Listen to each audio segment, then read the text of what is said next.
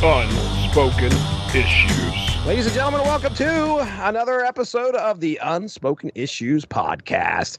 I am your host, Jesse Starcher, and of course, joined with this evening by none other than Dean Compton. Dean Compton, how you doing, buddy? Well, you know, I mean, it's 2022. Uh, Happy New Year to everybody. You know, I mean, I'm I'm, do- I'm doing pretty good, pretty good. Exhausted. I worked 40 hours in the last four days, but still found time to read about these like Avengers comics right here that we're going to talk about today. And uh, you know, it's always good to hang out with the two of you. Better for y'all than it is me, but I still enjoy myself. You know what I'm saying? That's great to hear. It's great to hear. Darian Wait, welcome back to the show, man. You ready to talk some Avengers and Squadron Supreme tonight, man? What, what, what do you think? Yeah, thank thank you again for for having me. I, I am very excited to uh, talk about these comics. I have not read them in a long time, but uh, they certainly held up, especially the art. Yeah, man. Dean, you came up with the idea of talking about these issues. I want to, I want you to talk about that. Well, yeah, obviously, I think at this point, if you're uh, even tangentially involved in the uh, comic world, you've heard that, you know, uh, George Perez is essentially on uh, palliative care. He does not have long on this earth with us. I, I assume he's going to go to the Earth crossover when he decides to pass on, where he can see all the Marvel and DC guys all the time and draw them for eternity. And it's a, it's sad. It's sad, but you know the way that he's facing this it, it, it, has to be admired. It's he's just celebrating every you go to his facebook which he started back up his twitter his instagram like he's just really embracing everything. And since he's reaching out and embracing the time he has left i thought that while he's still here on like the very minuscule chance he would ever hear this here's a here's a chance for us to embrace him right back. Here's a chance mm-hmm. for us to say what george has meant. Because i think if there's anything that people should have learned over the last couple years it's that you really need to tell the people you care about that you care about them while they're still here. Uh. And this is our chance, you know, on the small chance that, you know, tell George how much he's meant to us and how much, you know, we love him. You know, it would be impossible for us to talk about every aspect of George Perez's career, even in the 90s in one show. Uh, right. And we've already kicked, we, we kicked the Carnage can down the road. We're still going to do Web of Carnage and the uh, Cosmic Carnage, but we wanted to get this in. I think George Perez is the best of all time, not named Jack Kirby. I think, and, uh, uh, Jack Kirby's the king. You're not going to top Jack Kirby. Uh, you just can't. He's the Beatles of comic book. Like it's just you know we're really talking about everybody else when we talk about it. And uh, George is the best. George never uh, never saw a challenge he didn't completely embrace. A lot of guys are like, "How can I get fewer characters off the page?" And George yeah. is always like, "How can I get more on there?" Like when right. when him and, when him and Busiek were going to do JLA Avengers, and Busiek's like, "Well, who do you want to draw?" He's like, "I want to draw them all." Wonder all of them. You know, I mean, this is a guy who loved the big crossover, loved the big moment, and everything was always so clean. Everything wasn't just clean but powerful. It's weird how, like, somehow for George, his stuff is both like fluid and statuesque to me. Like, it's just like it, it shines in a way that I don't think anybody else shines. And so for me, you know, I was personally, you know, fairly devastated when I heard the news. Obviously, not as much as those closest to him or or himself, you know, but like I was just devastated. And you know, we're losing all the greats, and it's it's it's sad. So you want to throw him some honor while you you know while we can. And uh, I actually got the chance to meet him very quickly at Dragon Con 2019, and I was in line to go into the uh, you know the vendor booths that's that's what it is and uh, he mm-hmm. was just walking by across the street you know i've met a lot of famous people in my media life because i do media work in, in the real world when uh when i'm not when i'm using my real name not my secret alias dean Gong. watch out everybody walking across, you know, on the other side of the street, and he's like eating fries out of one of those cones. You know what I'm saying? Like, like I don't even know where he got this. Fucking Atlanta, Georgia. We don't sell fries like that, but you know, someone found it, and George found it, and uh, I, the people I'm with, I'm like, oh my god, I'm so nervous. That's George Perez, and like, I'm like, I gotta go, I gotta go talk to him, and like, I'd always, he goes to Dragon Con every year, but I could never find him. I could never talk to him, and so I finally crossed, you know, this is my chance. I go across the street, like George Perez, and he turns around, he's very nice, and I'm just like, you know, real quick, I was like, I know you're on somewhere know you're headed somewhere. I'm like, can I just get a selfie real quick?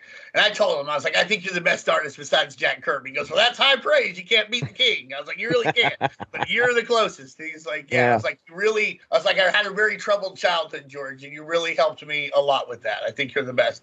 We got our selfies, and I thanked for his hard work again and sent him on on his way. I mean, I, I say I sent him on his way. He left. Like, he did not. He, you, you can leave, sir. yeah, it's like, go ahead and get out of here. Buddy.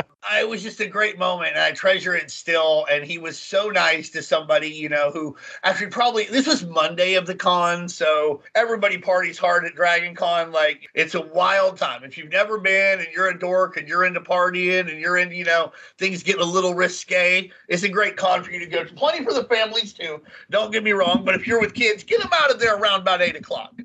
Um, so I never ran into him, and, and he he was there, and like I said, this was Monday. He had like he he must have talked to like a thousand people by then, and he was still so gracious and like, and I'm tearing up a little bit, y'all, because I'm a I'm a fucking softy, but like, and he told me I was like, thank you, and he's like, no, thank you. It means a lot to me to hear from you, and I, like I said, I've been around a lot of people, and you can tell when somebody's bullshitting you when they're famous. He was not bullshitting me he's never gonna think like it was too generic. It's not like you know I I fumbled and like dropped his original Sergeant Pepper's page of his like into his ass crack or something. You know, I mean, there's nothing memorable about it, but like you can tell that it meant something to him. He'll probably never remember that interaction, but it but it, but it meant everything to me, and you can tell that because it meant everything to me on some level, it meant everything to him too. We're gonna miss him we've got this great work, so it, it's time to talk about it. And I picked these issues because we needed to pick something, you know, quickly, and we needed to pick something that would really shine uh, his talents. This is uh,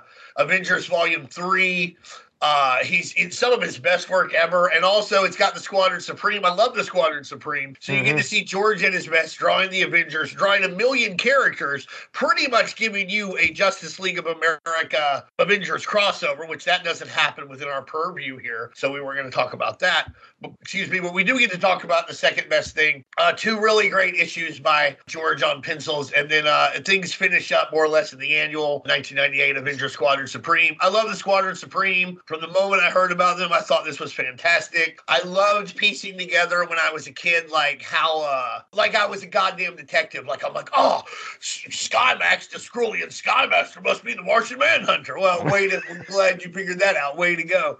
But anyhow, it was fun. It was neat to see. It was neat to see this spin. I thought the names were cool. I thought, I, oh, I love the miniseries that uh, Gruenwald did. I think it's one of the, the best like postmodern superhero stories of all time. I love love when they interact with the uh, with the Marvel superheroes. I just really like it. And of course, their existence leads to what is almost inarguably the best joke, JLA Avengers later on, where, you know, Hawk, the Avengers are, and the JLA are meeting, and Hawkeye's like, ah, these guys, you know, there's something familiar about them. I can't remember. and like, all things like, oh, yeah, you guys are a second, you're second rate Squadron Supreme, which is probably the best joke in the whole thing. That's great you know, really good moments. So you know, you put all that together. We're gonna we're gonna let George how, know how much we love him. We're gonna let everybody know how much we love the Avengers, the Squadron Supreme '90s comics, and uh, uh that's very long-winded, you know. So I guess you know, I'm like I'm like you know, Cuba Gooding Jr. and Jerry Maguire. I got to get off this stage. I've done thanked everybody in the world from like you know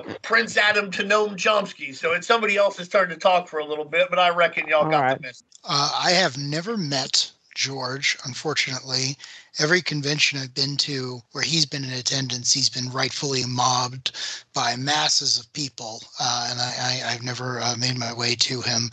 I have been a fan of his ever since I first came across his work on the early part of uh, the Infinity Gauntlet story with Thanos. Mm. Uh, mm-hmm. which uh, just a few years before uh, these issues hit.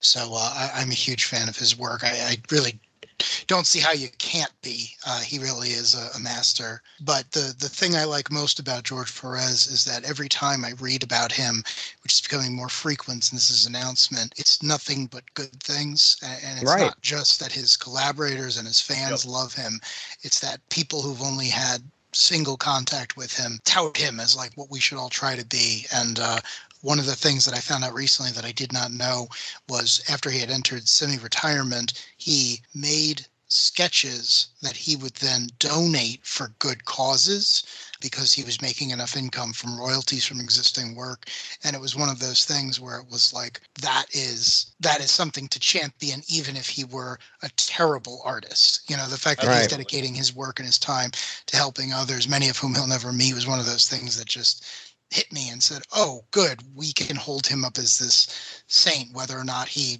you know, lives for hundred years or is gone tomorrow." It's it's just like you've made such an impact, and I, I wanna I wanna remember him for that even more than the art sometimes. And same here. I haven't had the opportunity to you know meet him personally or anything like that, but I will tell you that I've if you weren't going to say it, I was. Everything I've heard about this guy just screams to me that he is a nice, down to earth, decent guy. I mean, he's a decent dude. Like it, nobody, I haven't heard anybody say anything bad about him. Artistically, yeah, he is like in the upper echelon of things. He is absolutely 100% one of the uh, most striking artists that I can remember going, I can't believe somebody did that. I can't believe somebody fit that many characters on that page or in that panel.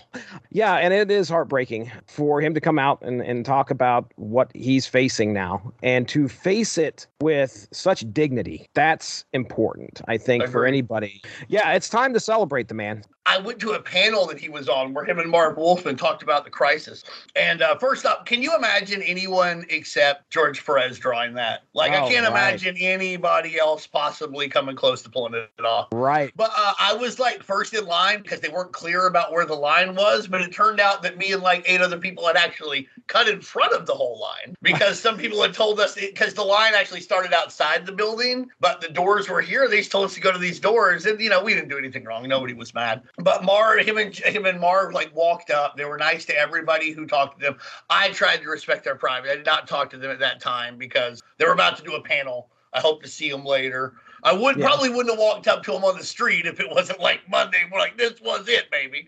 But he went in there. They were nice, and like when it came to Q and A time, George was like, you know, somebody comes up. He's like, before you say anything, I just want to say you're very brave. It's so hard to be the first one. So congratulations. And like he did this the whole time. Everybody's questioning had something nice to say about it. Wild. just like a, a, complete gentleman. Awesome. Well, let's go ahead. We'll talk about our books here. So we're we're looking at Avengers number five and number six, and the annual uh, from 1998, Avengers Squadron Supreme annual.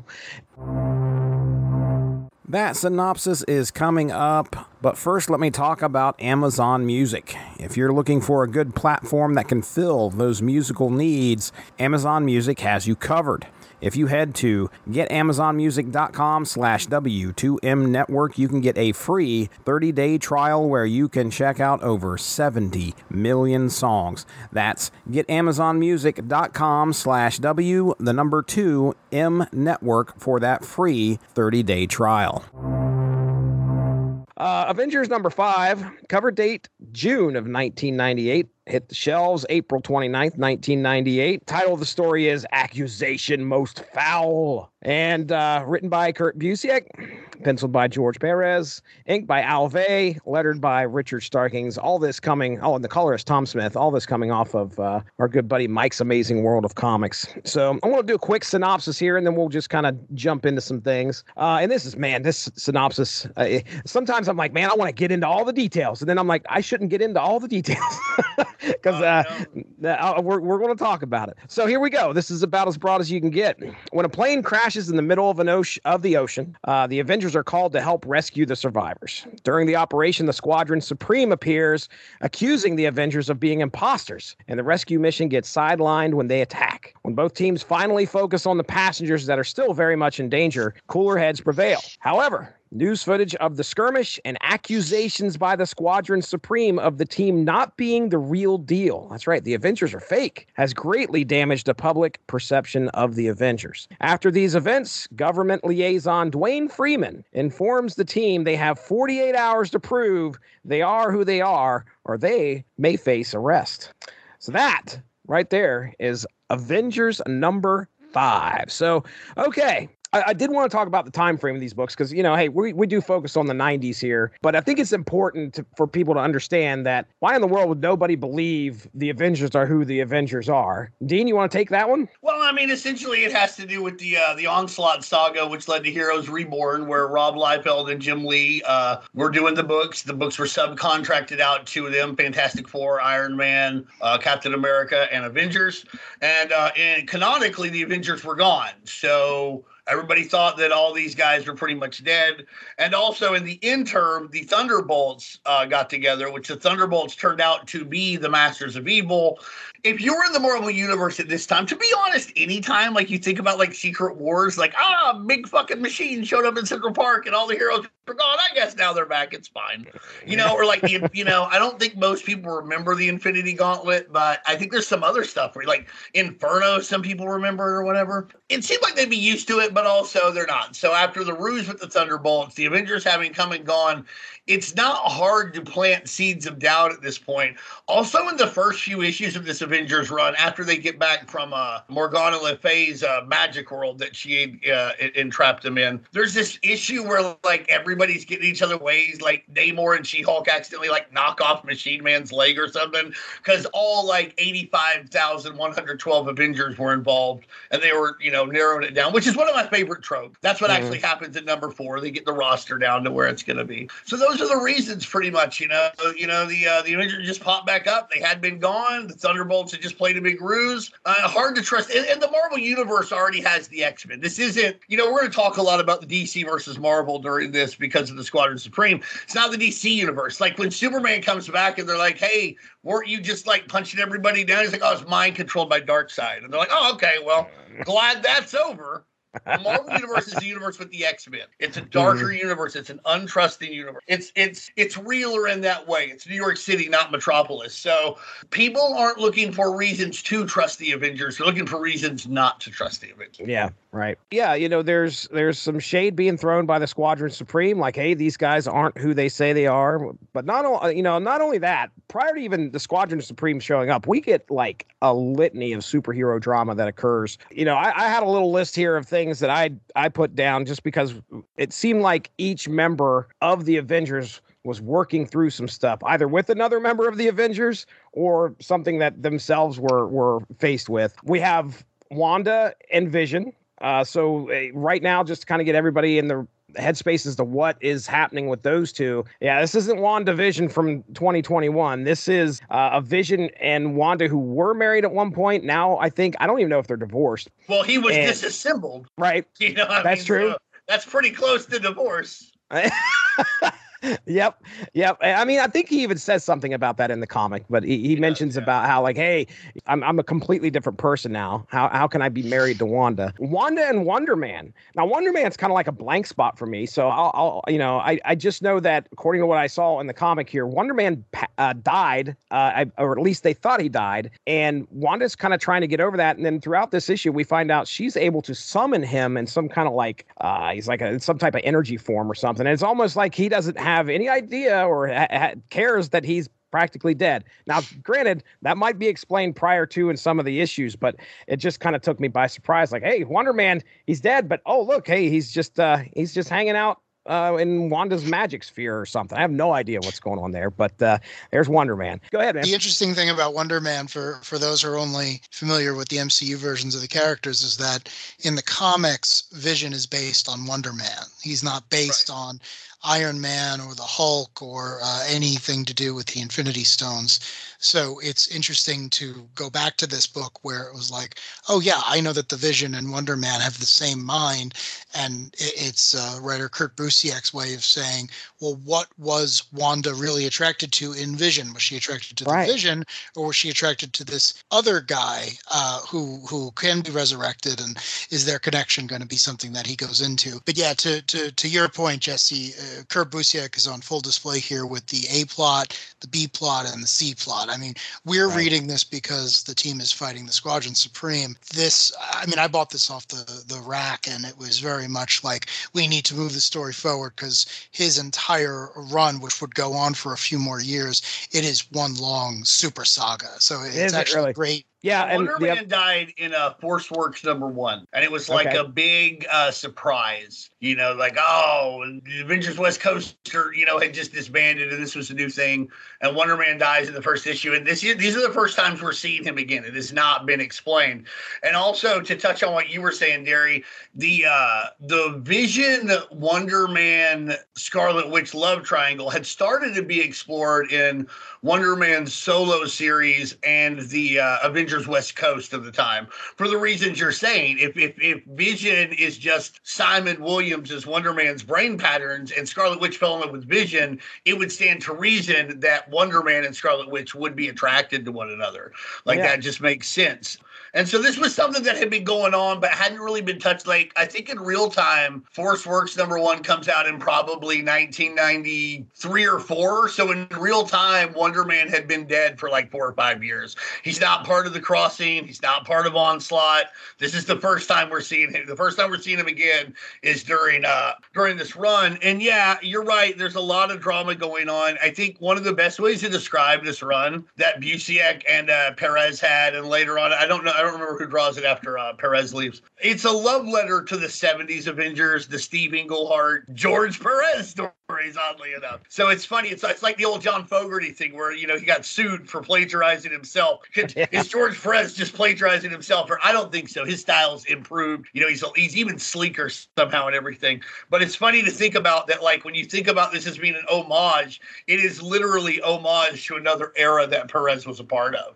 And mm-hmm. that's why you get all that drama. Englehart was big on that kind of drama, the the big interpersonal relations. Yeah, everybody seems to have something to do. I don't think Iron Man gets treated very well, but Busiek was writing Iron Man solo book at the time too, so maybe he was taking care of that business there. Uh, Derry, do you have any idea, or can you shed any light on what's going on with Carol Danvers and uh, slash Warbird here? I I wish I could say I was picking up '90s Avengers but I would be lying. I was not picking up 90s Avengers and reading it. I to see this character that I was like, oh hey, that's Miss Marvel. Uh, oh no, wait a second, that's Cat. No, uh, uh, Warbird. Wait a second. So any idea what's going on with her? Is there like, uh, is she is she a drunk? I don't know if that's even touched on here, but she she is she is an alcoholic in this story. And uh, okay, all right. You mentioned Iron Man not having anything to do, and that's true. But he does make a point of saying you know, hey, Cap, I actually know what's going on. Why don't you not? Don't push this. I, am going to talk to her when we have a little bit of privacy.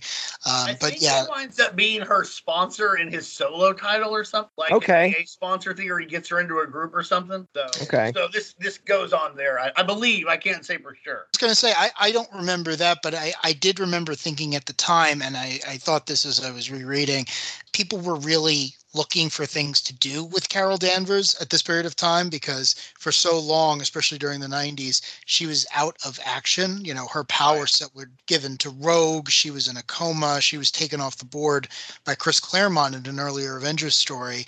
And her reintroduction here is kind of funny because it's it's like, well, we know her as Captain Marvel. We know her as this huge hero in this iconic costume in this very successful film. But like at this point, this was this was my first introduction to her when I got this comic originally, and I was like, "Oh, Carol, I kind of vaguely know her. What, what's her deal?" And then it's like she's an alcoholic, and I was like, "Wait, what? what, what is going on here?" And it was one of those things where it was like, "Well, we're we're gonna see what's gonna take. Like, we're gonna give her this weird questionable costume. She's going to have a new name. She's going to be the Warbird. She's just been the binary. She's going to have different powers and everything else. And it's it's it's unfortunate to watch the character like struggle through the next couple of years until her big relaunch from Kelly Sue DeConnick and Jamie McKelvie, and I, I, forget the artist on that book. I apologize, but that's when she becomes Captain Marvel, and it's mm-hmm. it's so close, but we're not there yet. So watching this middling stuff, it's almost like you know, I, I know there's a good Carol in there. I, I don't necessarily right. know that she comes off great in this story, but but yeah, she's uh, she's a drinker. It's really weird that like honestly that you would call her Warbird. If you recall, like the story of Marvel creating uh, Marvel, Captain Marvel, it was to keep DC from publishing a Captain Marvel book that would have a Marvel name with you know DC published it. That's why it had. That's why they eventually, when they licensed uh, Captain Marvel from Fawcett, it had to be Shazam. Why would you like open yourself up to that here? Like she should just. I mean, and again, I know. Also, I think Ms. Marvel's a better name. Like, like to be honest with you. Um, but like it's wild that like you would uh not utilize your IP in such a manner. Like we would never dream of that today. You would never change somebody a character who is part of Marvel with Marvel in their name to like anything else. Carol's obviously Heard uh, throughout these couple issues, she's very on the edge. Like sh- she snaps. Uh, somebody tells her to do something. There's definitely some spots where Captain America is trying to take the leader role, or is the leader obviously, and trying to direct her on what to do, and she is not having it. Uh, so that's just one again another uh, personal uh, struggle for one of the team members here. And then uh, last well, her bit of powers aren't working. Before we're seeing her again here, she's been wrapped up with the Starjammers and the X Men, and she's been binary. And Mhm. binary has like these like big cosmic powers, and I forget how she got them or exactly what it could do, but she can't access them now. She's just limited to like her flight, her super strength, and like I think she has like enhanced reflexes and shit. And but she doesn't want to tell anybody because she's That's worried right. that she'll be off the team. The more she doesn't tell anybody, the more she drinks to cope with that. The more she drinks to cope with that, the more of an asshole she becomes. Yeah. Uh, and, and, Right. and- but she, you know, and it could all be solved if she would just be like, "Yeah, my binary powers don't work or aren't working properly." We know that, and that's explored in the last uh in the few issues before this because, like Derry said, I actually picked these up off the rack. Like I had just started college, and in Batesville, where I grew up, there was no local comic shop anymore, but there was one in uh, Jonesboro, where Arkansas State is, and it was within walking distance from the campus, and it was right next to a Wendy's. Motherfucker, I was that was me. That was There you that go, was, they dude. designed this with me and my a record store two doors down. I go down Nice. there, I can get like a CD, I can get comic books, I can get some Wendy's nuggets. We're in business. So I actually Very bought nice. all of these. I had a pull list for like the first time in my life, and I, I actually was able to get all of these because this would have been August. I was able to get all of these because they were still on the rack, and then put Avengers in my pull list. So Derry, what do you think of our tension between Captain America and Hawkeye? Yeah, that that's actually my favorite Avengers trope of all time.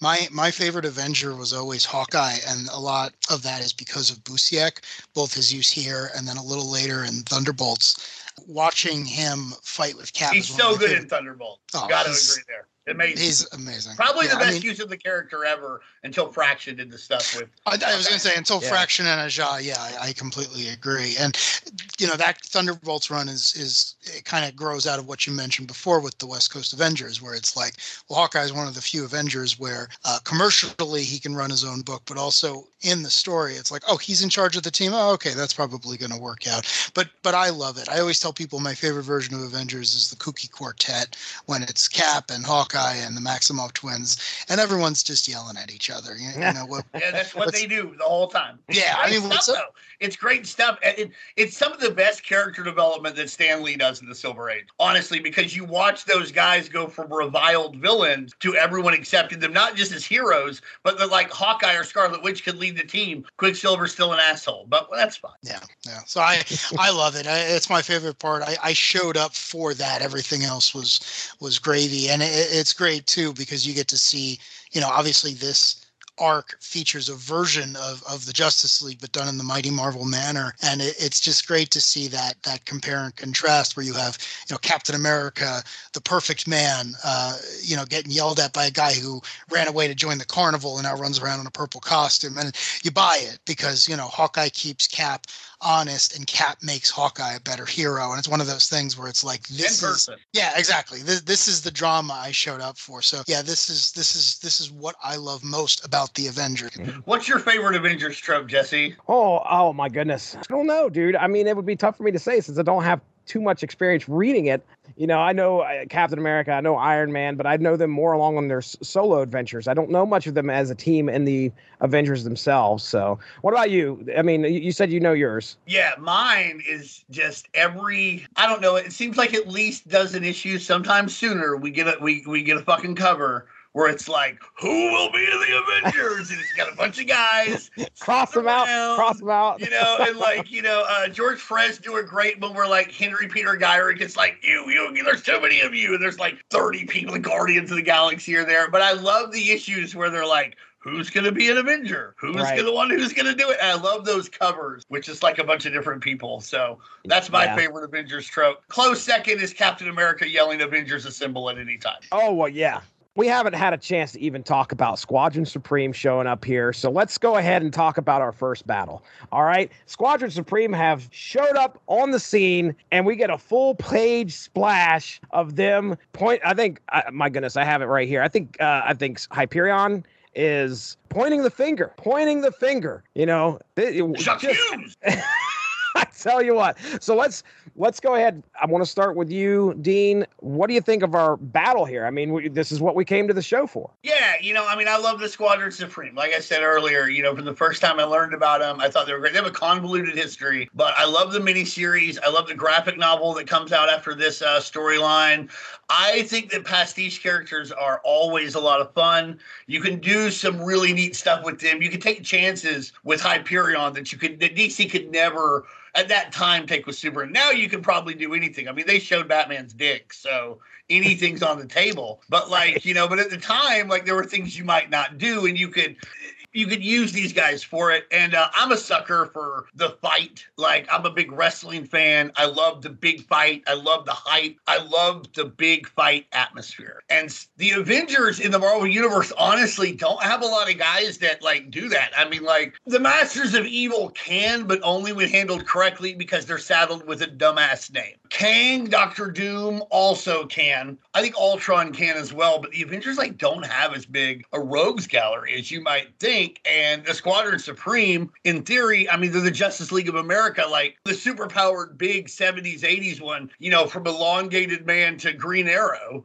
That's that's that's something I want to see. So I love that atmosphere. Here comes, you know, the biggest, baddest superheroes of their world versus the biggest, baddest superheroes of the Marvel universe. And on paper, they should really mop the floor with the Avenger. On paper, they should they're a, they're a lot more powerful. Like just like the JLA would be, but the Avengers are scrappy, smarter. They're fighting on their own home turf. So yeah, I just so when I saw that splash page, it's my favorite page in all of the books, and it's funny because later in the annual there'll be a page that's similar, and I just and I, and I put them next to each other, and it was just it was great to see that symmetry. But like yeah, they they have that gravitas for what have you for a team that like always gets mind controlled and is treated like as a joke by the Avengers and a lot of people in the Marvel universe, they still have that gravitas to me, Derry. I think that for whatever reason, I still buy them as very legitimate and very threatening.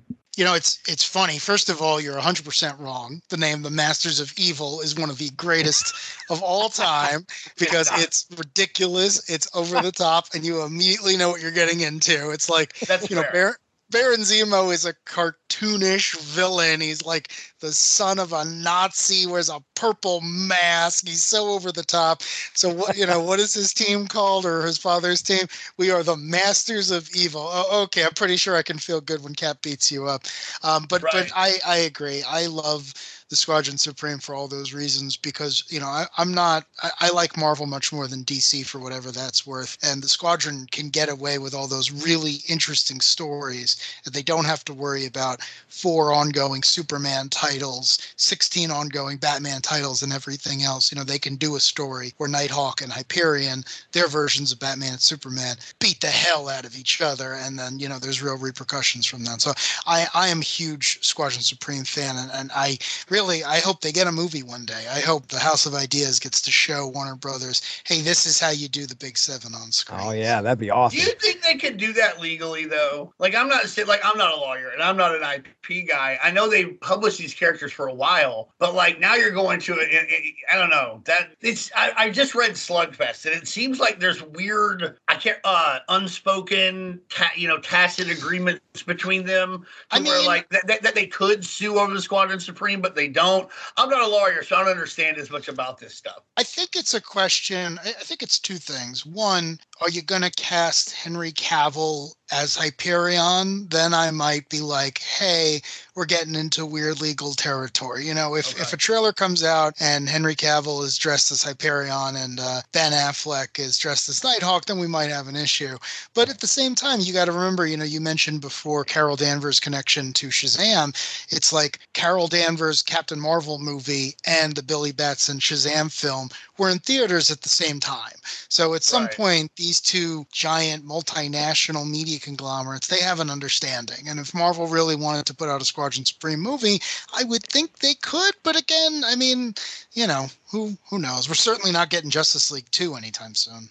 That's true. I mean, and also not being a lawyer, I guess one of the arguments you could make is you'd be like, well, if you had a problem with this, why didn't you say something in 1969 when Squadron Sinister was created? Mm-hmm. Like, you've let this go on for a long time. From what I understand, and, and again, I know just enough to be dangerous of, tra- of trademark law, like, you have to protect it, and they haven't done so. So you can't show up now and be like, hey, you can't do that. I can't say that's for sure, but I know that's I know that's an argument you could possibly make. Derry, what do you think uh, about the battle itself? Did you have a favorite? I mean, they each member pretty much squares off with another member of the opposite team to fight. Were there any missed opportunities, or was there one? Uh, you know, was there one that really stood out to you that you really loved? What were your thoughts here of the battle? It's it's perfect for a variety of reasons. You know, one, it was mentioned before that the Squadron Supreme are always mind controlled, which I love because you know they try to hang a lantern on it, but at the end of the day, it's like if the Justice League is going to be in this comic, they're going to fight the Avengers. And whatever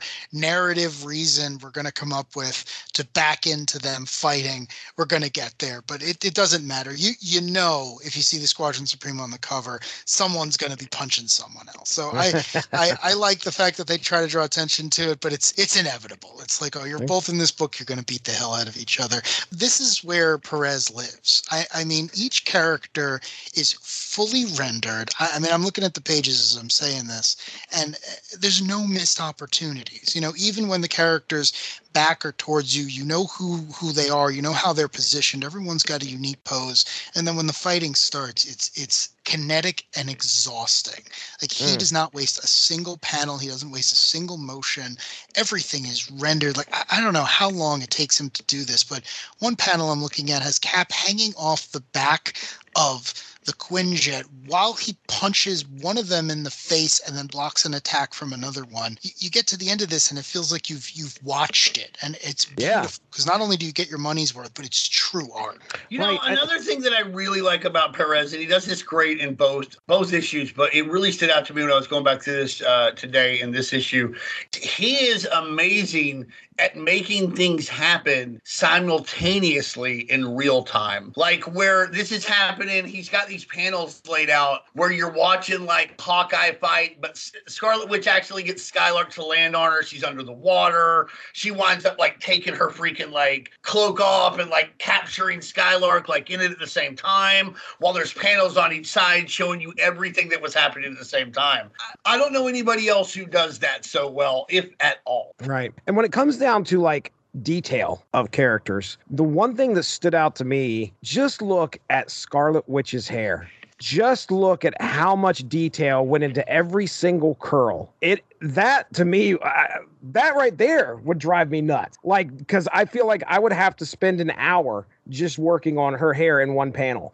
Any anybody else would have probably just oh, okay, she's got a couple curls here and there, but I mean, it looks like a a full head of a full head of hair, and it's amazing how much detail goes into that. You know, that is something else I was going to comment on. Dean, you you brought it up about the whole. Uh, you know, you got people talking. Uh, but in the background you can see Hawkeye is trying to get a hold of the wizard, and the wizard's like running laps around this place. And you, you, so yeah, everything is going on all at once, and it's even uh, like it, it the issue starts that way.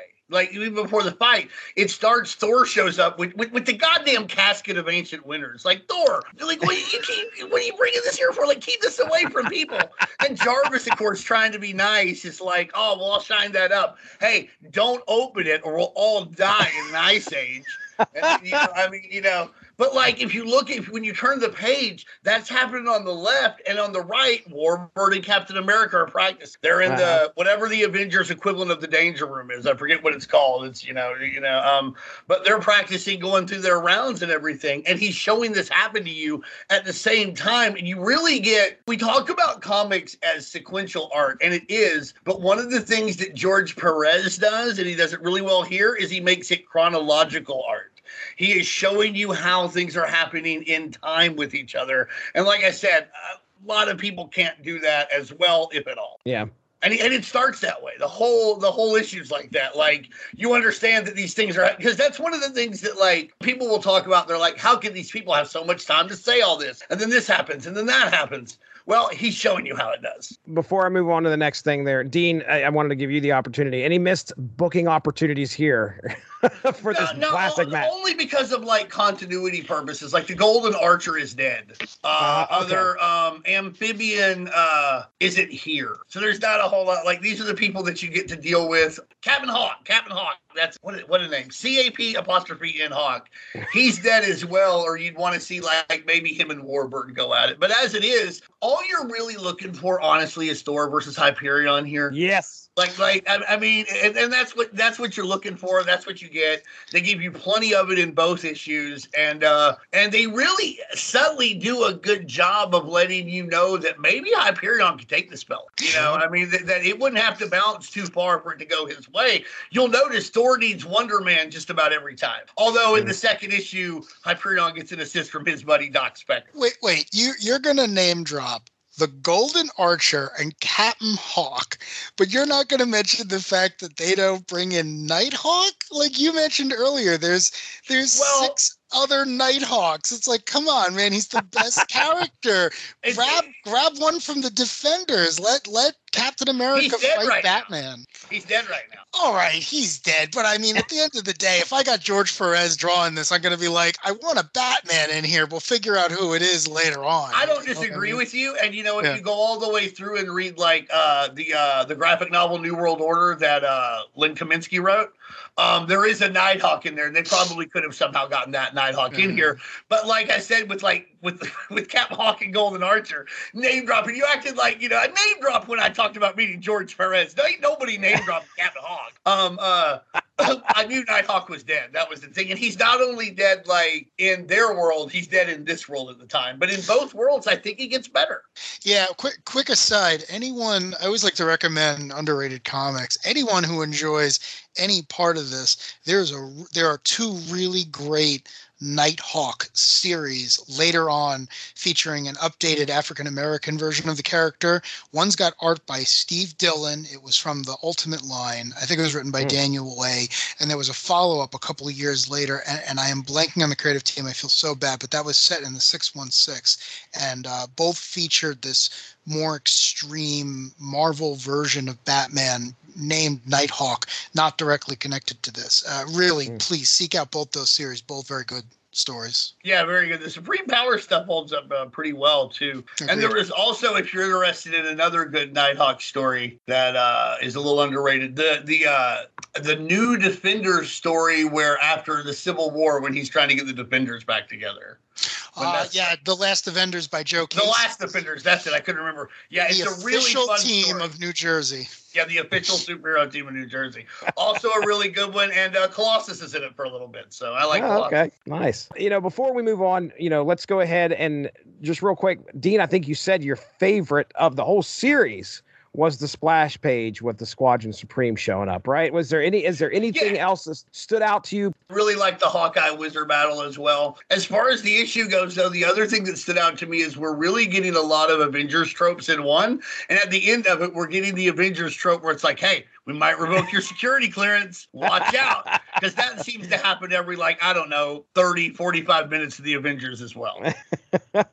Derry, how about you, man? Anything? Anything that stood out to you here? Anything else left unsaid as well for Avengers number five? I love the ending. I, I love the fact that the Avengers can deal with uh, the Kree, the Skrulls, God, whatever you throw at them. And at the end of the day, there's still some bureaucrat who shows up and, and ruins everything. And, and not even because it makes sense. I don't really think it does, but just because they get so bothered by it. Like they're sitting in the they're sitting in the room with Duane and Clint's getting annoyed and everyone's getting annoyed. And it's just so funny because it's like, yeah, that that's them. You know, they don't live on the moon. They live on Fifth Avenue. Um, so I love that. I love any excuse to for them to get bogged down in this nonsense. I And Duane's one of the good ones. Yeah, yeah, and for, Yeah, for like those he's like the best guy they ever have as far as like their liaison. Yeah, for those for those who don't know, Duane does not turn out to be a bad guy or a plant or something like that. He he hasn't been seen since this run ended, but he yeah, you're absolutely right. He he he's a, an ardent supporter of them. So he's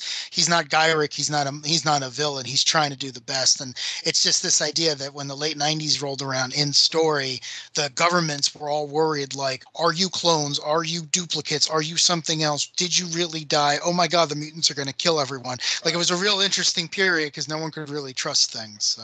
And this Mhm. is right after like the Skrulls had infiltrated part of the government too. I think in Captain America, so they were They also mentioned- like in in story like worried about that that as well. But uh but yeah, and, and they're always bogged down with it. But Duane Freeman is good with the bureaucracy, and like I said, he, but even as much as he greases it, it still never gets that slick.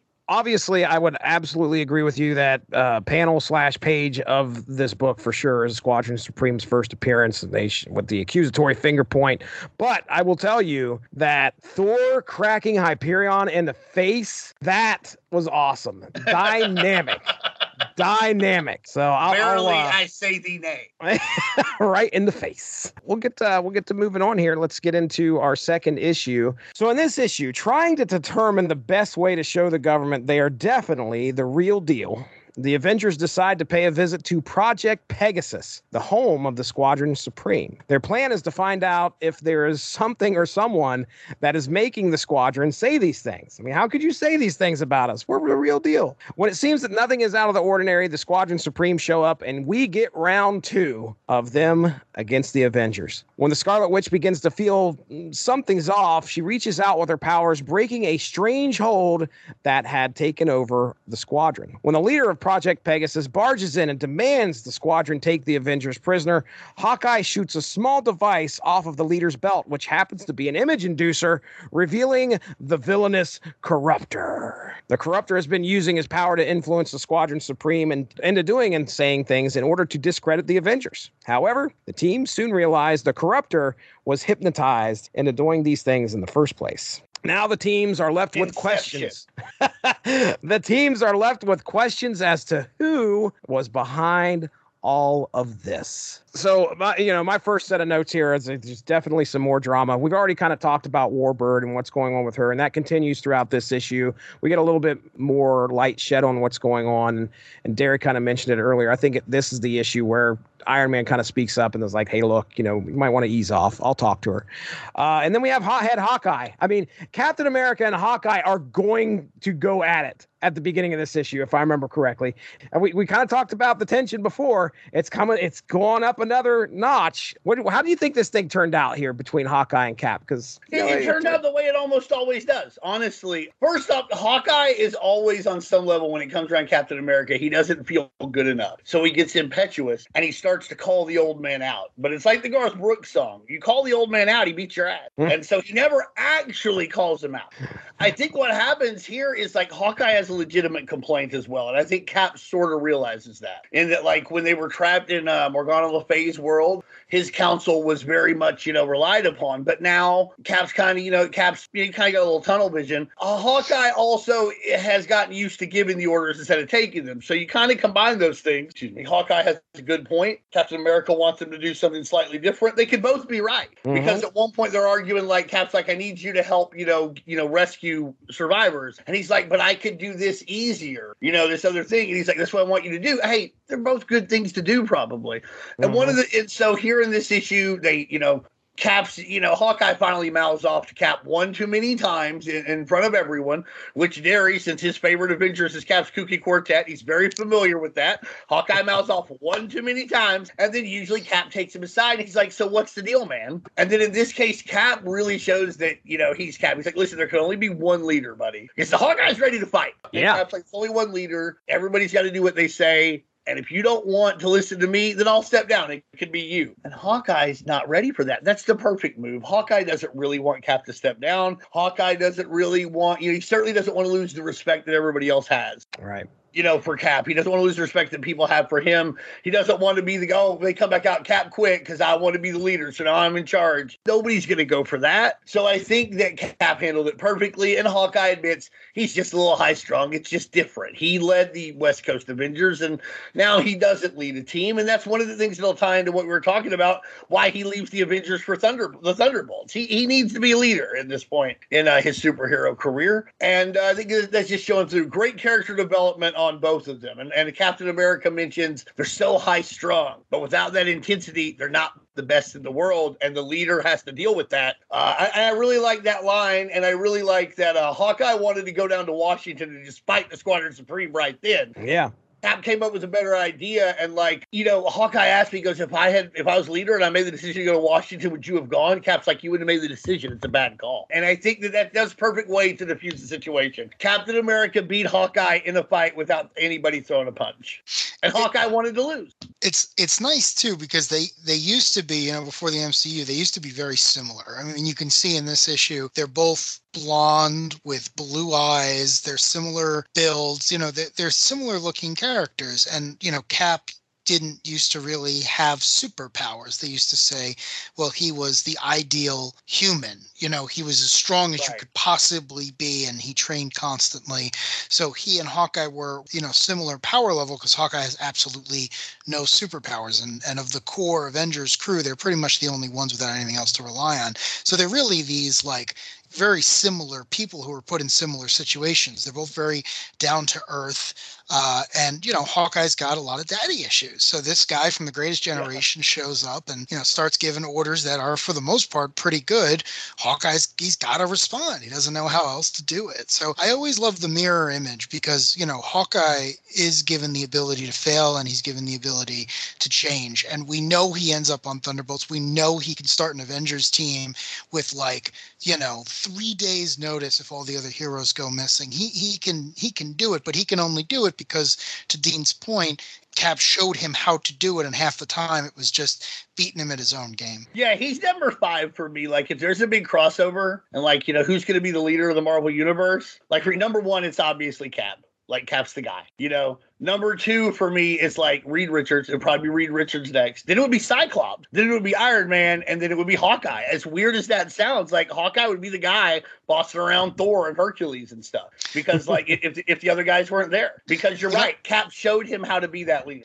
I, I gotta throw a name in there, and not just because I can't stand Cyclops, but Luke Cage. You know, the I would say one of the things that Brian Michael Bendis did when he was on the Avengers was showed that Luke Cage, when put in the right story, can absolutely lead a team of superheroes. And his arc from New Avengers number one uh, through through the end, past Civil War and everything else, really shows that. And I, I think that if all the chips were down and all the the Baxter Building and Avengers Mansion and and and and the school were all taken off the map, I, I think uh, I think Luke could put together a team and, and save the day. I think he's one of those characters that's really been shown like you know you underestimate him at your own peril. Yeah, you know, I haven't seen a lot of that because I quit reading uh, New Avengers around, uh, gosh, I don't even remember now, around when Mighty Avengers started. So, um, Hmm. uh, so, so I didn't see, but I can certainly see his potential for it. And I agree with you. Cyclops is an asshole, but that's part of what would make it work. You know, you know, honestly, like he's just a really good field sergeant. Like he's just a really good military style commander. You could probably put Cable in there too if you wanted as well. Luke Cage, Black Widow, probably. You know, not a bad, not a bad call. Those would be my top five. But you know, the three I just, you know, you throw in Luke Cage and I'll throw in Black Widow, and you know, you could, you could probably, you could take any of them out probably and put any of them. in. Okay. But yeah, Cyclops is, you know, he's a jerk. I'm his favorite character, Cyclops. How's that possible? Uh, round two hits. We got Squadron Supreme shows up. What the hell are you guys doing in our house? And we get a big battle once again. So just to give uh, just a, a smidge of background on this, the facility they're at is Project Pegasus, which is a, a Marvel you know mainstay. It was even in the first Avengers film, and the the squadron are living here because they have been stranded in the core Marvel universe for years, ever since their own uh, limited series and a few other stories ended. Yeah, it's So after it's- the uh, Death of a Universe graphic novel. Yeah, yeah. So it's it's funny too to you know just kind of think of it in story where you know the Justice League are basically living at this random government facility because they can't get back to their their own world, so they've been stuck here. And Uh-huh. suddenly, you know, the the home team shows up and starts looking through their quarters and is like, "Hmm, what do you got in here?" And you got to imagine like you know the Right. wizard, the the Flash, for lack of a better term, comes back and is like, "Haven't I been through enough? Like, haven't Yeah. I been through enough that you're going One place I lay my head. You guys got to be in here for crying out loud. I wouldn't So blame them for being upset. No, you really I- I- can't. I, mean, like, what? What? Honestly, what right do they have to do this? Uh-huh. like you're saying, they're staying at Project Pegasus, you know, and like on some level, the government's like, oh, we're keeping them there. Motherfucker, you're not keeping them there at all. They've decided they're willing to stay there. Don't think that you could keep the Squadron Supreme anywhere that they didn't want to be kept. Right. Yeah, that that's a good point because I mean we we've skipped over this a little bit, but I mean Hyperion and the Power Princess are are Superman and, and Wonder Woman. I, I mean there, there's no one on the Avengers team that could really match that. I mean, you know, if Wonder Woman wants to fight you, Wonder Woman's going to fight you. Uh, Right. So yeah, it, it's kind of funny that the, the Justice League, for lack of a better term, is just hanging out, uh, i- i- you know, in a world that they have nothing to do with, kind of like Howard the Duck, except you know they're all god tier level uh, uh, uh, superheroes. So Yeah, Yeah, a lot fewer vampire cows. unfortunately.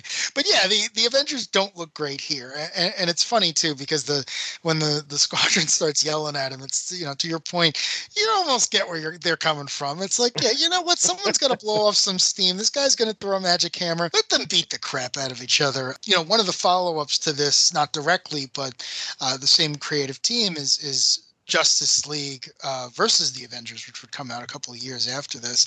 And it's one of those things where it's like, you want these characters to fight. I want them to fight as a fan. You know, Kurt and George wanted them to fight. So you look for the opportunity. And here, at least, it's like, why are you rooting around on my stuff? I'm going to punch you in the mouth. Like this battle, I at least get. Right. If you think about this move on the Avengers' part, they're doubted by the government and federal authorities. And so their solution is to go to an incredibly top secret research facility, go inside, rifle through some people's things. It, it's presumptuous. It's very arrogant to think that they, that they pull it off because they're the Avengers and they know how to, like, Carol Danvers, you know, very coincidentally knows somebody, one of the guards, and is able to prove they are who they are. But it's quite presumptuous and arrogant to think that this would somehow, like, this is how we'll clear our name. We'll go to this top secret facility, demand entrance, and then just, you know, go through this place without a search warrant. We have federal clearance, so I don't know. I don't know exactly what that means on some level. But do, what, do the Avengers need a warrant to do this? It seems like Captain America would be much more concerned with the Fourth Amendment than he was. well, and they're not doing themselves any favors here. I mean, if, Right. if, if you know the the the word on the street is these guys aren't who they say they are. Certainly, they're going to keep their nose clean. No, we're going to go immediately and uh, right into, like you said, a top secret facility and just start rooting around. Uh, well, you know, you're going to start raising some eyebrows here. And if I, I know as we get through this, we find out that there is definitely, like I said in the synopsis, this Squadron Supreme are under some type of control. But I don't blame them for coming in there and saying, What are you guys doing? And if they did have some doubts as to who they were, then by golly, that seems like it could help confirm it. So, But now that you've gone through all my stuff without my permission, I definitely trust you. yeah, You right. know? but Right. I want to say real quick, one of my favorite things in the whole comic. First off, is the cameo by the Blue Shield, this cop guy who's like somehow like he's he's like a, lamer guardsman. Um, I love the guardsman, and I love I love this guy, but like you're like wow, so you're just here, man, buddy. It's like he's a Rennis superhero. Like he's he's, he's, you know, he's I the have- hero hotline. I have a theory on that, and I have Yeah. no evidence to back it up. But we we're all Kirby fans here. The the Blue Shield, I actually thought was a character that Busiek created for this issue, and apparently that's not the case. But him hanging out in Project Pegasus is almost like the Guardian hanging out in. In, in Habitat, or what would later be called Cadmus, oh, you know, all Yeah. that Jack Kirby Mhm. creation stuff. Yeah, no, So I can kind- see that. Yeah, I, I just it kind of occurred to me because you know Busiek is such a big uh, uh, history buff when it comes to continuity, or or Gruenwald before I think it was it was the great the late great Yeah. Mark Gruenwald who actually put the blue shield here. Yeah, me, because like, he came out of Quasar, right? Like Wendell Vaughn used to do this job. yeah, so I've actually never read a, a Quasar comic, but I know that Gruenwald used many of these concepts there so i'm a little fuzzy on the details but looking through the issue now again i'm kind of like oh this is like this is like guardian at cadmus so it's just again it's another like there's a lot of dc in this story Yeah, you know know that's if a great point. That's yeah really it just cool. it, it occurred to me as i was flipping back through i'm like why does this feel familiar and it's like oh it's it's it's the guardian running around keeping the other clones in line Mm. yeah, but uh, what I was gonna say though is one of my favorite things too about this issue, besides the Guardian keeping the clones in line. Great, great analogy. The big screen with all the the people who mind control people. Like looking at it right now. Destro and like the Purple Man, the Corruptor, the Controller, and then of course later we learn that it's the Corruptor doing this. Right, man, what a, what a gutsy move to stand by what is essentially your wanted poster and be like, oh man, I hope we find the guy. I don't know if you watch it. There's this sketch comedy show called like uh, I think you should leave, and there is a sketch on there that everyone should go watch. And uh, I can't describe it except to say that uh, a guy in a hot dog car in a hot dog costume crashes into a store.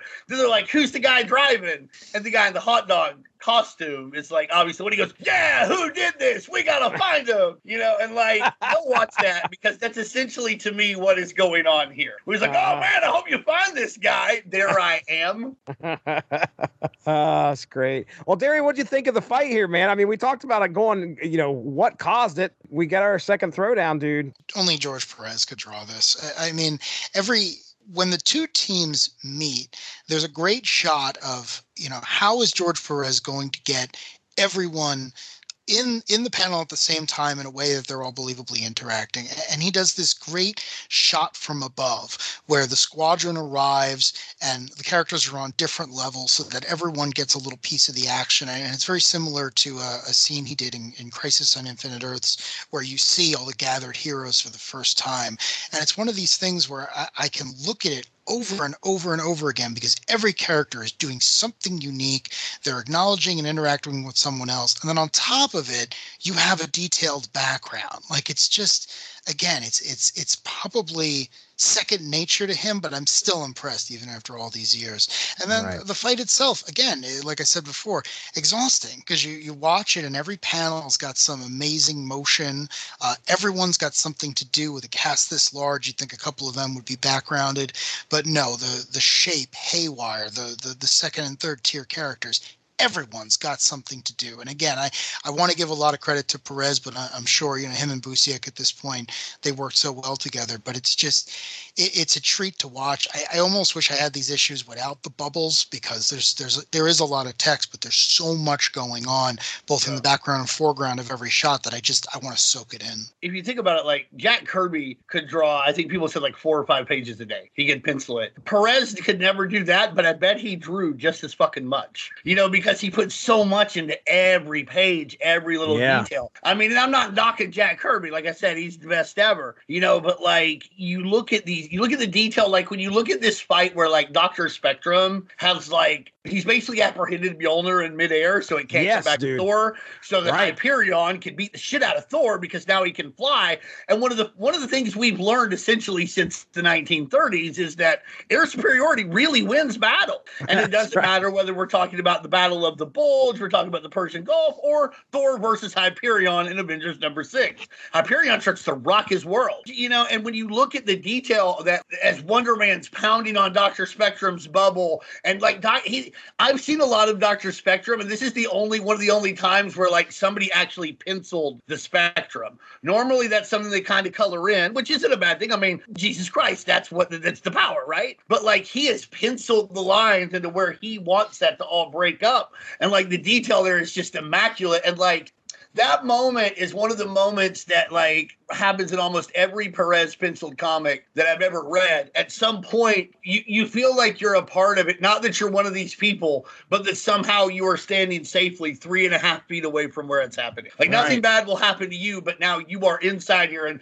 you're like real you're close enough to that bubble to like stretch and touch it. And I think Perez just does that in a way that, you know, uh, pretty much nobody else can. Yeah, you, you mentioned uh, that was what exactly what I was going to talk about was, uh, or just throw out there. My favorite part of this battle was Spectrum putting a confinement around Mjolnir. Now let's see what's up, Thor. And Thor's got this look, uh, astonished look on his, uh, astonished look on his face. So, um, it's good stuff. Boy, I, will tell you, the shape is a weird character, man. He the really shape, is. It, it, he is just a strange, strange character. Like uh, he seems. I don't know he's if he's mentally challenged. It would Okay, that's pretty much an ongoing depiction of him. I believe in uh, Supreme Power. He was similar. I don't remember when this happened. I think like I think in this continuity, somebody put like a brain drain on him. Maybe it was uh God. What is the Lex Luthor's name there? I can't remember now. It's like. Emil Burbank. Emil Burbank his real name. I can't remember his like supervillain name, but uh Master Menace. Master Master Menace. That's it, Master Menace. Look at this guy. Why do I even try? Barry White just you know showing me up. He's I'm the Squadron Supreme. He's the JLA. Um, uh, but no, uh, I think maybe they put that on him at some point. I remember that, and so he's been slow ever since. But he's a very lovable character. It's almost like if Elongated Man had the mind of the nice Hulk. When Hulk is like calm, the Hulk of the Hostess fruit pie ads, as it were. Oh, okay, okay. You know, like if he had that mind, that's kind of the shape. He's the elongated man, or you know, plastic man, depending on how you want to look at him. I usually think of him as elongated man because that's who was in the JLA when these people were created. But like, uh, but you know, either one works. And uh, yeah, he's a he's a weirdo and a weird character. But I love how like, unlike the others, he actually is just a shape. Like he very rarely like just stretches his arm. It's more like where we see Hawkeye firing all the arrows at him, and he just makes a bunch of big holes where the arrows go through him. You Right. know, he. I really, really enjoy that. Uh, I, I really enjoy that utilization of the elasticity powers because most of the time they're just uh, they're just water. He's silly putty. You know, it's it's interesting too. Dean mentioned it, and and we kind of glossed over it, but in the original Squadron Supreme book, the heroes, not not the villains. The villains are involved, but it's the heroes uh, who are the impetus for it. They actually do alter the minds and personalities of some of the people that they kidnap. That's Like, right. That's where that's where they get shaped. You're right. yeah, the the original Squadron Supreme book, you know, it, it predates, I believe it predates Watchmen and Marvel Man and some of the really big titles, but it is not what you expect from from 70s Marvel. You know, it is it is it is a dark book it's a great book. It is it is the late uh, Mark Gruenwald's magnum opus, but it is it is dark. Uh, it, it is a, unlike a Justice League story that was being told at the time, but it's great and it, it really does hold up. Uh, and one of the things here is is like, yeah, they they got bodies. Squadron Supreme does not mess around. Like Yeah. they got bodies, and here they're they're they're shown in simpler terms. But you know, if you've read their entire history, which is incredibly convoluted, uh, a more authoritative picture does get painted. Okay. Yeah, I, I mean, if you if you go back to like their history on Earth seven twelve, their own world, there's not a mistake that could possibly be made that they didn't make. They've been mind controlled. First, they were mind controlled and gotten in. Uh, Nighthawk got in charge of the government and did a bunch of shitty things. When they got that undone, they decided, listen, we'll do a we'll take over and we'll do a bunch of nice things. But it doesn't work. It winds up being shitty things. They constantly like they they the book, as you say, like it predates Watchmen. It is uh con- I think it came out in like 84, 85. So it's about the same time that Marvel Man is happening over in England. Um, it's one of the very first uh, postmodern takes on uh, superheroes. And yeah, there's a lot of que- they do a lot of very questionable things, and they engage in a lot of very questionable behavior because it is actually one of the few times where they're like, what if these costumed gods decided that they were gods, and that that like the best thing for everyone would be if they were in charge, and it were it doesn't work out so well, It- you know, Hmm. you know because uh, you know you, you- because Greek tragedy. But yeah, you're absolutely right, and it, it, it is Gruenwald's magnum opus, and around this time it was reprinted, and it had his, I believe it had his ashes as part of the imprint, and so that's one of the reasons too why this would have been probably within about if it wasn't exactly the same time, it was about a year before when that Yeah. happened. So they, they they had some buzz at the time, and again, it, it's still highly recommended by just about everyone who knows or likes anything about superhero comics or postmodern comics in general. Of course, they survived. They would go on to do other things, and that's why they're here now. Okay. Before we move on to the next issue, you know, we're we're here to talk about the art. You guys got a favorite panels? Dar- Derry, we'll start with you, buddy. Do you have a favorite panel in this book that sticks out to you? I do have a favorite panel. Actually, uh, it's my favorite panel in the entire story, and it's on the penultimate page of of this issue, and it is Captain America very calmly walking away from Hyperion, who is being held back by uh, Power Princess and Dr. Spectrum because Cap is very nonchalantly telling the squadron that he doesn't understand why they have such a problem with mind control, but he doesn't have any time for them. And I love it because, again, I like the idea that Cap has no time for the Justice League. You know, in JLA Avengers, he he he yells at Superman and the rest of them and saying, "You are worshipped like gods here. That makes me uncomfortable." And here we know the Squadron used their powers to conquer their world, and the fact that you know when Cap is facing Hawkeye earlier in the issue, he's facing him, he's respecting him, he's he's giving in. He he knows that this is one of his men. Here, Hyperion is not one of his men. And regardless of what Jonathan Hickman would try to do a couple of years later, Hyperion is not an Avenger. It wouldn't it doesn't make any sense. And I just love this panel because Zarda, the Power Princess, is able to hold him back. I guess that makes sense. He's Wonder Woman. But Dr. Spectrum is literally like struggling. And again, this is this is Superman. If Superman wants to throw Captain America towards the moon, he, he can. No one's gonna stop him. Uh, right. and, and George renders it just just as, as one random panel in the middle of a very packed page. And it's one of those things where it just it sticks with me and it's beautiful and i wish i had a giant poster of it so i could keep it on my i like that part of the story too and i like it in jla jla avengers because i show it because i love captain america and he's almost perfect. Honestly almost is. This is his flaw though. Sometimes he's fucking asshole. Sometimes he's a little full of himself. Listen these guys have had a lot of bad things happen to him cap maybe calm down a little bit. They want to go home. They're upset. Like they just got mind controlled again. I understand that like you don't like that they got mind controlled several times, but guess what the thing about mind control is, Captain America? You're not into it. It's not something that like you wanted to happen. So right. maybe calm down just like 10, 15% and you know, cut them a little slack. As far as your question, my favorite uh, panel in here uh, other than the uh, Mjolnir being, uh, you know, just just held in midair by Doctor Spectrum. It's actually early on when uh, Warbird she's done with all this bullshit, so she goes to get herself a little drink, a little whiskey. What appears to be like I don't know, eight thirty-seven a.m.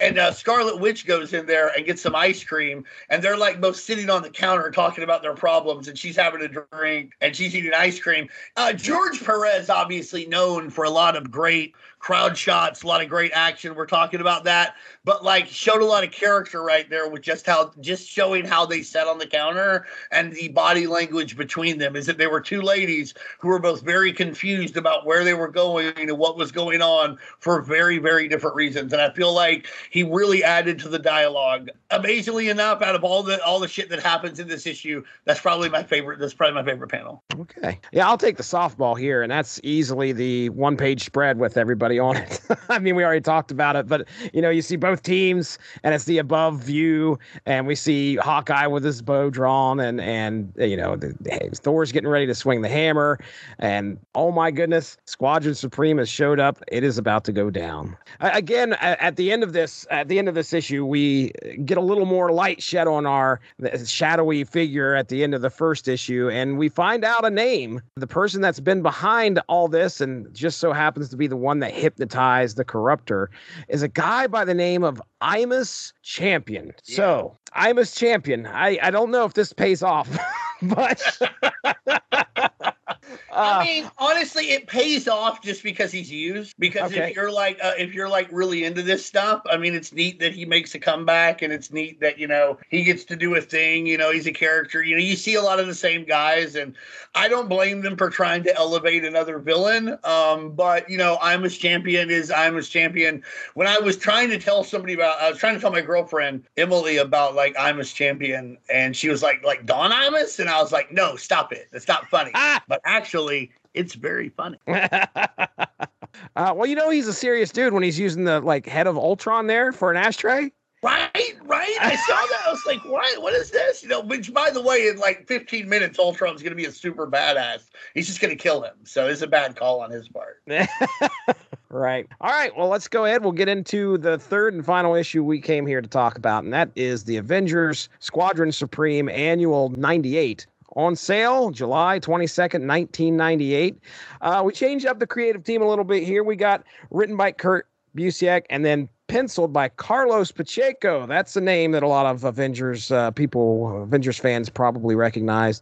Inked by Matt Banning, lettered by Richard Starkings, and colored once again by Tom Smith. So here we go. Let's go ahead. We'll get into the synopsis. All right. When a projection of a distressed Moonglow of the Squadron Supreme appears to the Avengers during a training session begging for help, the team gathers themselves and heads to Project Pegasus once again to find out just what is going on. Arriving, they find the squadron okay, but they tell of recent events where they had to again avoid being mind controlled by somebody. Attempting to track this person down, they finally find the man behind it all, and it's a powerful villain from the Avengers past, Imus Champion. Via hologram, Imus then ch- challenges the Avengers to stop him from making it to a distant tower where he plans to unleash nerve gas in every major American city. So imagine a big tower Imus is just going to walk there. Best of luck. Go ahead and try to stop me. But if I make it to that tower, I'm pushing a button, and a lot of people are going to die. Ah, so Take that, when the, Topeka. when, when the teams decide to split into groups consisting of uh, members from each team, they head out to try and find Champion and stop his plan. Each team attempts to stop him, and each team is beaten. However, when all appears to be lost, after Imus reaches the tower and pushes the button to release the gas, nothing happens. Surprised, Imus sees Giant Man appear, and he assures Imus that his computer systems were ravaged by his insect friends before he even arrived. As Imus is taken away, Iron Man reveals he has found a device called the Nth Projector, or similar to the Nth Projector, I should say, uh, which may help the Squadron Supreme get back to their world. And days later, they are able to open a portal and send them home. Now, guys, I know we've been talking about the Squadron Supreme a lot here already. Somebody educate me on what happened. We already talked about they were from Earth. What'd you say, 712, Dean? Is that what it was? 712, sometimes called Earth S as well. They're the same place, though. How the how the hell did they end up over here? It happened at the end of the uh, Death of a Universe graphic novel. I haven't read it in a while, but it basically uh, um, they fought a guy called the Overmind in it, and somehow it gets really cosmic. And like one of their, I think that like the Zatanna analog has a kid that somehow becomes the Nth Man. It's kind of complicated. Um, but uh, so I don't remember exactly what happens, but the events at the end of that, I believe, springboard them into Project Pegasus in Quasar. Now they had already come back and forth a few, uh, a couple times for different reasons. I forget, uh, I forget exactly how. But you know, it's the Avengers. They're always going into alternate worlds and dimensions and stuff. Like I said, they're a JLA analog. They're Earth's mightiest heroes. You have uh, Hyperion as Superman, Power Princess as Wonder Woman, uh, Skymax the Skrullian Skymaster is uh, John Jones, the Martian Manhunter, Golden Archer, Green Arrow, Skylark is uh, Black Canary, the Wizard is the Flash, not to be confused with the Wizard who thought he was Scarlet Witch's dad for a while from the you know here in the regular Marvel universe. Doctor Spectrum is Green Lantern. Lantern. I think Moonglow here is uh, Zatanna, but later it'll be like Arcana. I think her name will be Shapes Elongated Man. Hawkman was Captain Hawk. Amphibian is Aquaman. I might have left a couple out. Uh, Tom Thumb is the Atom. Uh, Okay. That's all I remember. Derry, you know any others? Yeah, the the way I think about it is Oh, just Nuke. Nuke is Firestorm. Nuke is Firestorm. Yeah, the, the way I think about it is there was a story that was the equivalent of the Crisis on Infinite Earths, except at the end of it, the Squadron Supreme got sent to the Marvel Universe instead of getting sent home. Uh, that's how I That's think of the basically it. You're right. You're right. Yeah, so I, I mean, you could definitely go back and read all that stuff. It's I- I worth know- reading. I don't mean to like say I can't recollect it to say it's shitty or anything. It's just it's actually so packed it's hard to remember. And I haven't read it in at least like two years. I probably should have leading into this, but uh I was just so excited to look at that Perez stuff, baby. I didn't mean to cut you off, Derry. Sorry. Go ahead. No, no, no. You're you're you're absolutely right. I, I'm just as guilty, and part of the problem is that you know the squadron exists kind of in their own bubble. You know, there it's like Right. it's over at DC. Like I, I can't tell you anything about the Legion of Superheroes, and a big reason for that is, you know. They don't cross over with anyone. They're they're in their own little uh, reservation off in the future, and it's the same thing with the Squadron Supreme. Like they're definitely Marvel characters, but for the most part, their adventures take off Yeah, uh, take place off on the side. So it's, It's, interesting that you say that too, though, because like we talk, obviously the JLA and uh, Squadron Supreme are analogs, but in a way they're Legion analogs too, because Jesus Christ, they reboot the Legion like every you know ninety minutes or so, and there's all these like we talked about. Squadron Supreme has a convoluted history, so that's a really smart analogy. Yeah, I don't know a lot about the Legion either because every time I start to get into it, it changes abruptly, or it's it's hard. It, it's just you know, or it's not for me because it's like the long 60s run, which other than Jim Shooter stuff is kind of uh, placid, if you will. But like, yeah, there's a lot of rebooting there. So much like the Legion, Squadron Supreme in their own little bubble. it's it's tough too because it just it's off on their own. Uh, its adventures are, are off to the side. But I'm a fan of them being stuck on the Marvel universe because again, they're just they're, they're, they're Justice League with uh, with priors, and and I I love it. I love watching them fight everyone. So the, this whole thing is a dream, and and this issue in particular because uh, you know they got to team up to to fight this guy, but they still don't like each other, and, Yeah, and I love right. that because I feel like that works on a on, on a meta level too. Yeah, Yeah. I would compare their relationship. Honestly, I was watching one of the uh, ESPN 30 for 30s recently, and it was like the uh, Lakers Celtics relationship and like, you know, their rivalry in the 80s. And I would say it's very similar. Like Magic Johnson said, well, now that we're not playing and we're not fighting, I love Larry Bird. But if we put it on that those uh, jerseys again, I don't want it. I hate him. And I hate the Boston Celtics. And I feel like their respect is very similar. Squadron Supreme are always portrayed somewhat ineptly, but you have to remember, like, they're the best heroes that, you know, super powerful guys in their own world who actually have accomplished a lot there. And so, like, when I see that rivalry, I think of it like that. And like, there's no choice that the Avengers respect them and Squadron Supreme respect the Avengers, but they really, you know, would prefer not to have anything to do with each other if they could. But if they are going to go at each other, they both want to win or they want to get the job done most efficiently, which in this annual, neither of them do. There are some moments of tension with these two teams separating themselves out, and I I, I think it's Hyperion's like what you want you want to make sure one of your members are with mine so we don't stab you in the back or something like that, uh, or so we don't mess up. There's that tension, but they've got to try and work together. I think my favorite teams that got sent out to try and deal with Imus was uh, Hawkeye and what the heck was his name? Razor Wire. Haywire. Haywire. Okay, thank you. Yeah. I had them all And down here. Haywire's like the only guy who doesn't have like an analog in this story. There's no like DC equivalent to him. hmm I think they're joking with each other. I think Haywire's like pranking Hawkeye at one point, like ripping. I don't know if he like destroys his arrows or does something to his, uh, to his quiver. They, uh, yeah, and then you know when they start going out to find Imus, they actually find start to Hawkeye's like, oh, maybe I got some common ground with this dude. And I didn't leave. I didn't put this in the synopsis, but when everybody goes home, Haywire sticks around. He's the one that does, he not. does. Yeah, he doesn't go back. Uh, He'll become a cool. character in the Marvel universe, and uh, he dies in Celestial Quest, I believe. He remains somewhat tangentially tied to the Avengers, and uh, he helps Mantis fight Thanos. And then I don't remember how he dies, but I believe in Celestial Quest he, he Mhm. dies. But yeah, he sticks around because he doesn't really have much to go back for without inertia there.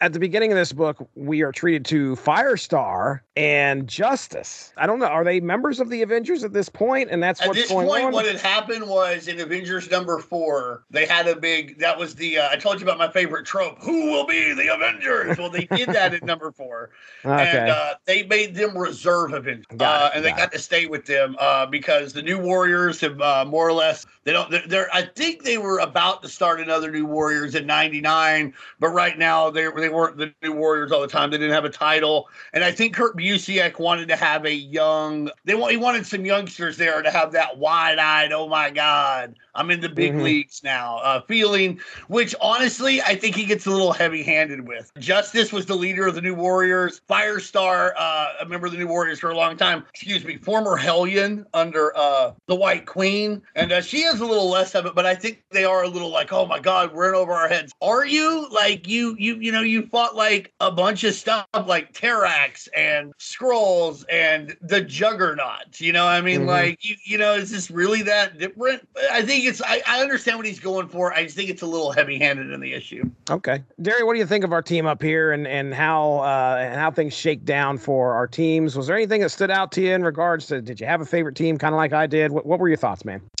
Uh, no, I, I didn't. I didn't really have a favorite team, but I, I, I love Champion. Uh, so this was not a character. Was, yeah, right. I, I'm I'm not calling him Imus. I think I think that's ridiculous. champion at least sounds like because you will think he's the dude who bought the thing. Uh, you know, that is Ooh. the first place my mind went. I'm like, I'm such a big nerd that I was like, wait, does that mean Marvel has two characters called Champion? But whatever. I I don't even think he needed to have been a pre-existing character. Probably when I read this the first time, I didn't even know he was a pre-existing character.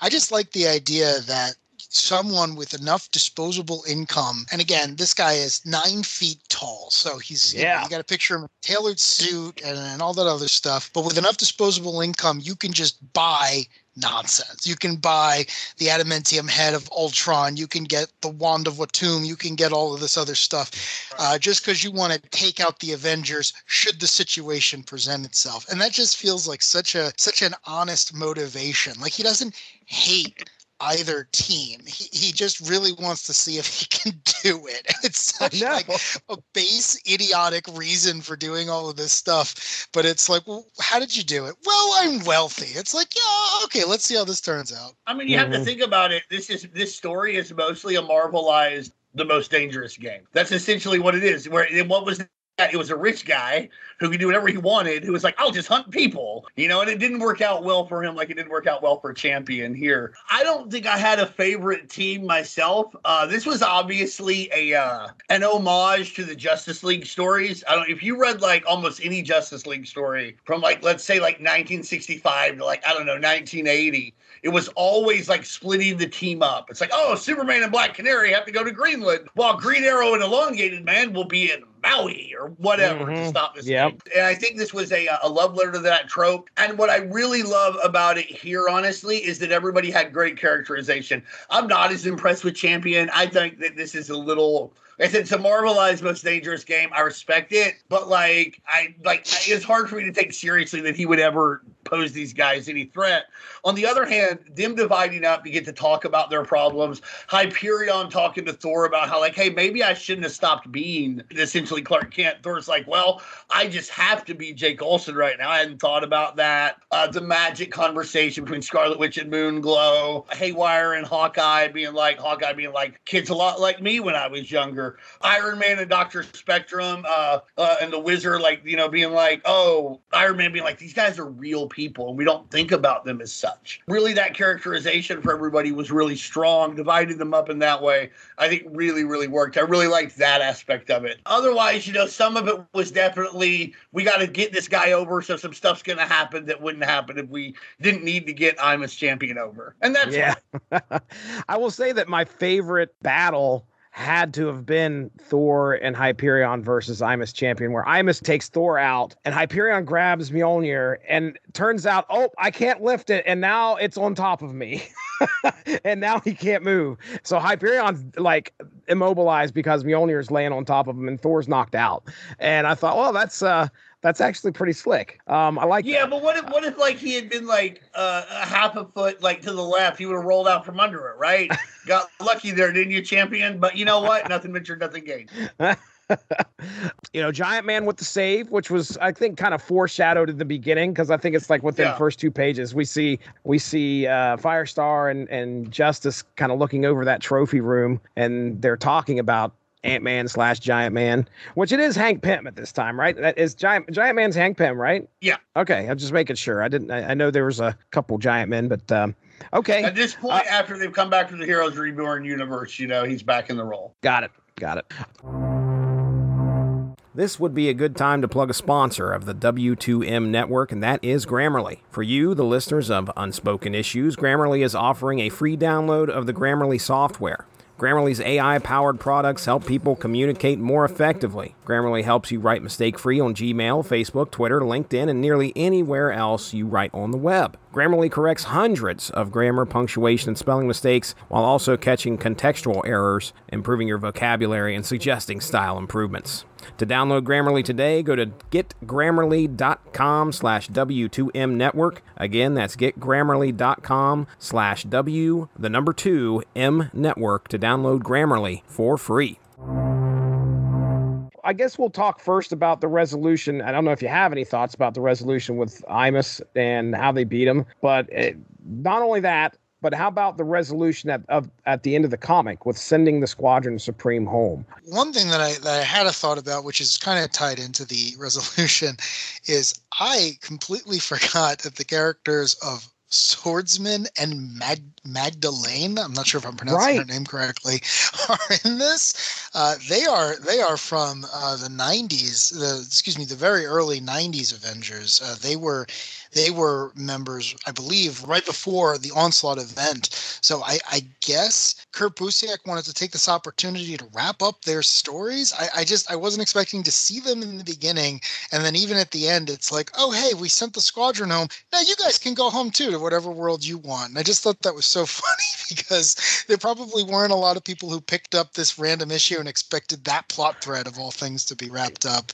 Uh, well, at least now when they wrote in, he could be like, oh, we did that there there. Yeah, and then Pucci died on the way back to his home planet. The the other thing I liked about the end was again, it, it really felt more like a Justice League story where it was like, hey, we got to send them home, right? Yeah, well, they've been in Project Pegasus for the better part of a decade, and those are the smartest people in the world. Did they figure out how to do it? No, but Iron Man found this thing in Champion's basement. That seems like it's gonna work. It's like a vacuum cleaner, so that'll that'll get us there. Like again, I mean, obviously the story was always going to end with uh, with them going back to, to Earth Earth S.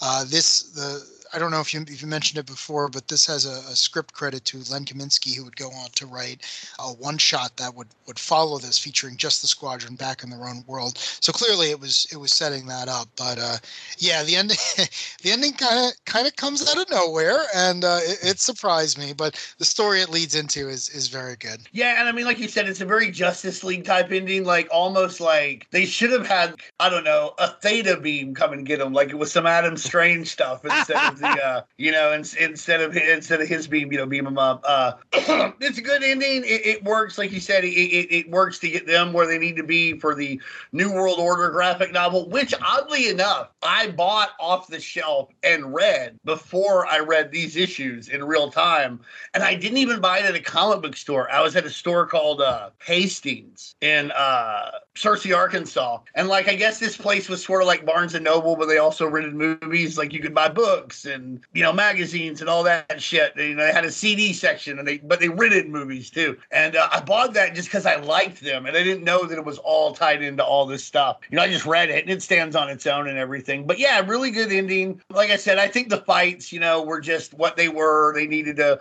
make them happen so the end could occur. But here's my only question: is like we see Firestar, and she's looking at these ants, and then later they're like, "Good idea to get uh your our attention because the, the ants' attention because they couldn't communicate with anybody. How'd she do it? She can't talk to ants. I don't, dude. There was a lot that I was just like, okay, I'll who talk to these fucking ants?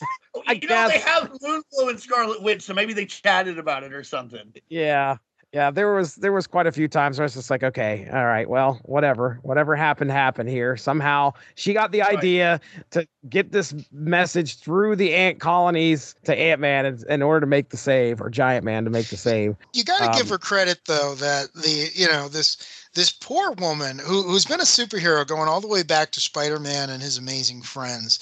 She's hanging out in Avengers Mansion with her idiot boyfriend, and he's geeking out, right? Oh like God, I, have seen this. I've seen this look so many times on people's faces where I'm babbling on about something, and they're just trying to be nice. And this guy happens to go on about how great it is to talk to ants, and then she remembers enough of that to just casually save the day. Like again, the Avengers, the Justice League, the the big guns of any fictional universe. And who saves the day? Firestar and Hank questionable Pym. Like it's just one of those things where it was like these guys can't get out of their way, uh, out of their own way long enough to actually help each other. But Firestar, who was just being nice to her boyfriend who wears a cape for some reason, thought like, oh hey, I know how to save this. And Hank, because you know he wasn't even invited to join the Avengers because they're all ashamed of him, was like, oh yeah, yeah, yeah, I can, I can do that. I can mess up your computer. yeah, what is the deal with that cape?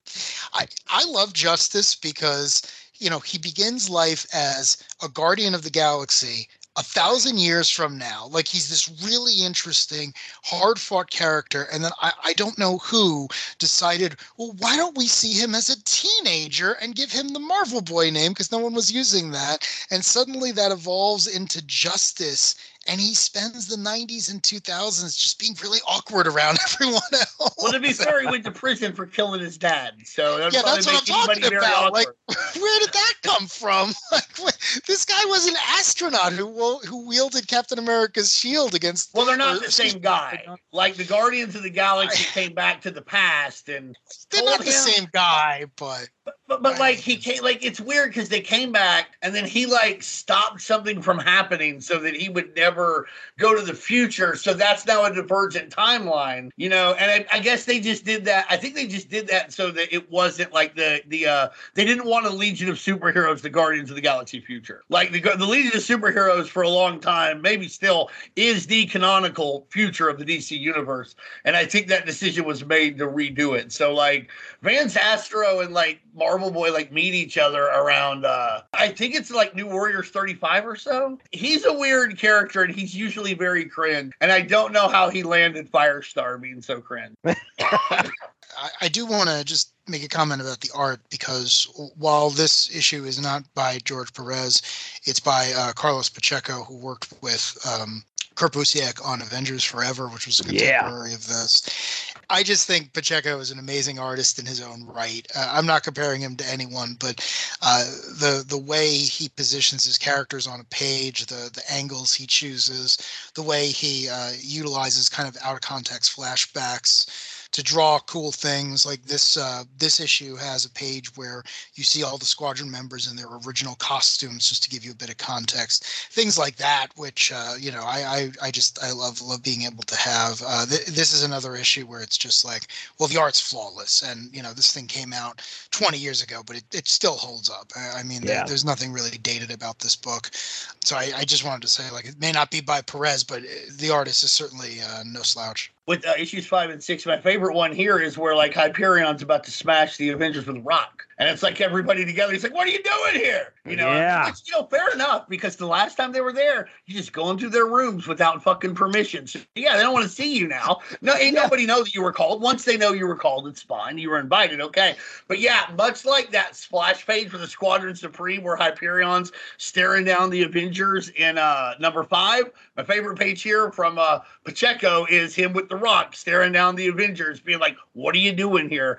And uh, they are equally powerful images. Uh, it could not be much more different in a lot of ways, but evoke the exact same feeling. And that you know, big kudos to both of them there because you can look at you can look at either of them and feel the exact same with so many different intricate uh, differences with the details. I, I love, you know, they, what are you guys doing here?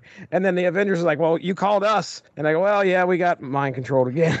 Somebody tried to mind control us again. but it didn't work this time. They were ready this time. You got it. That's right.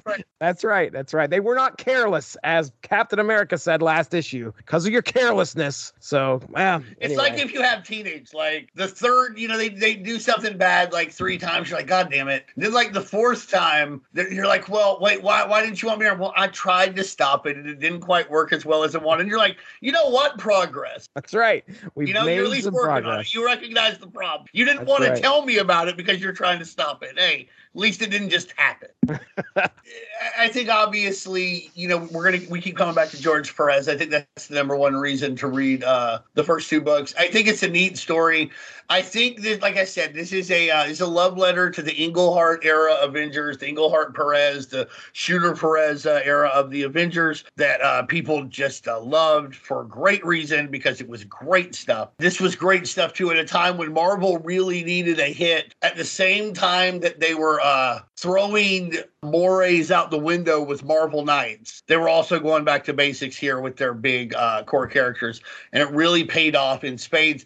Definitely worth getting all three of these issues if you can find them on the cheap. I think uh, I think five, six in the annual are in a trade paperback called Supreme Justice. Get the New World Order uh, graphic novel if you uh, if you can find it. Uh, we're gonna have to do something on that after we kick Carnage around. But uh, that's really all I have to say. It's just it's worth your time. It's a lot of fun thanks so much for all your hard work, George Perez. We really had a great time uh, looking at everything you've done, and in particular these uh, these couple issues here today. I, am very happy we read these issues uh, because I love the Squadron Supreme.